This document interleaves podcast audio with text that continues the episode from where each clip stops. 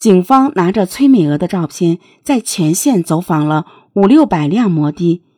与此同时，侦查员在崔美娥的通话清单上还发现了一个可疑的手机号码。这个电话号码与受害人的手机号联系比较频繁，平均每天打电话四五次。手机号的主人是一个叫宋安慧的男子，但是当侦查员联系到他时，他的回答却让人有些匪夷所思。他说他跟崔美娥没有任何来往，没有任何的联系。他这样的回答让警方觉得很是可疑，但这一说法一经提出，立刻遭到了失踪者丈夫的反驳。他说：“他觉得老宋不会，他觉得应该是摩托车司机在半路把他妻子怎么样了。”刘黑柱说：“宋安慧是他们以前在煤矿上工作时的一个朋友，也是那个矿区的一个负责人。”当时宋安慧的矿区需要建设，于是请了包工队。刘黑柱的老婆崔美娥负责给包工队做饭。说起老宋，刘黑柱满怀感激。通过宋安慧的介绍，刘黑柱也在那儿打工，给包工队看了四个月的门儿。但是好景不长，由于山西省煤炭资源整顿，老宋所在的煤矿厂暂时停产了。公司把老宋留下来看场地，崔美娥夫妇便离开了煤矿。但崔美娥是一个耐不住寂寞的人，正常的农村妇女到了她这个年纪，一般就会在家里看看孩子什么的。但是崔美娥不行，她又到县城里帮人卖起了小吃，而且他还不断的联系着老宋。崔美娥寻思着，大小宋安慧也是这个厂子上面一个小的头头。总想将来这个矿开了以后，能从宋安慧这里找一些活或者揽一些活。崔美娥每天都要打电话询问矿区的情况，而在她失踪的当天，煤炭集团的领导正在矿区检查工作。宋安慧后来喝醉了酒，几乎不省人事。刘黑柱也说，老宋毕竟是个小领导，怕影响不好。所以才矢口否认与崔美娥有联系，这似乎是一个可以解释得通的理由。警方也没有证据证实他跟崔美娥有什么关系，除了通话比较频繁之外。但崔美娥就这么忽然毫无预兆的失踪了，没有任何线索，让办案人员的心中如乱麻一般的纠结。但他们始终相信，再复杂的迷局也会有一个出口。果然，警方经过彻夜的排查，终于找到了那个送崔美娥的摩的司机。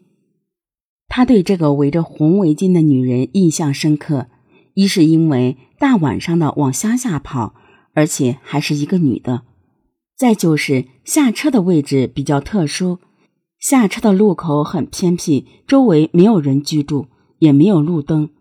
为什么不让司机直接送到目的地呢？冬天的夜晚，一个女人独自去那里做什么呢？崔美娥下车的地方是白坊县的一个路口，她究竟会直行还是往右边的小路走去呢？小路通往一个煤矿，只有一里地。警方断定崔美娥应该是往煤矿方向走去了，而这个矿区就位于白坊乡的凤凰山村下，距离崔美娥下车的地点。仅有不足十分钟的路程，但那是个废弃的矿区。崔美娥去那里做什么？巧的是，宋安慧就是在这个矿区。难道崔美娥大晚上的会去找老宋吗？当警方赶到矿区的时候，老宋正在外地开会。在没有明确找到证据的时候，警方也不想打草惊蛇。而且，崔美娥会不会沿着矿山往上走去了凤凰村呢？警方到凤凰村进行了走访，但是没有人见过崔美娥。看来那天晚上，崔美娥只可能是到了矿场。留守矿场的几个人中，也只有老宋认识崔美娥。如果那天他去了矿场，肯定会跟老宋见一面。但是老宋并不承认那天见过崔美娥。警方觉得这里面肯定有问题。至此，所有的线索。都交接到宋安慧一个人身上。就在警方考虑如何在他没有防备的情况下控制住他的时候，老宋自己来到了县公安局。这次，宋安慧承认了与崔美娥认识，因为崔美娥想了解矿上什么时候开工，就经常打电话给他。但崔美娥失踪的那天晚上，她喝醉了酒，一直在睡觉。但是由于矿区所处的位置比较远、比较偏僻，周围没有人，这一点只有他自己能够证实。侦查员对宋安慧的话将信将疑，但是并没有直接证据证实老宋的嫌疑。在警方的视线中，宋安慧却是一脸的平静。几个小时过去了。等候在矿区的侦查员也一直没有发现，毕竟当时已经是崔美娥失踪十四天后了。矿上人员反映，老宋这些天把床单什么的都洗了，家也都收拾了。山里的夜晚安静的可怕，这死一样沉寂的背后，仿佛隐藏着一个巨大的阴谋。从宋安慧的宿舍出来二三十米，就有一个矿区。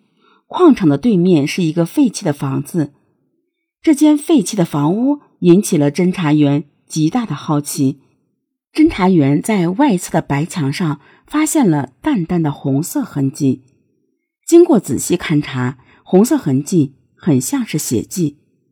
凭着直觉，侦查员们断定崔美娥已经没有了生还的可能，而她遇害的地方很可能就在这个矿场里。侦查人员的失落和不安，就像这黑夜一样无根无源。就在此刻，局里下达了搜查令，警方依法对宋安慧的住所展开了搜查。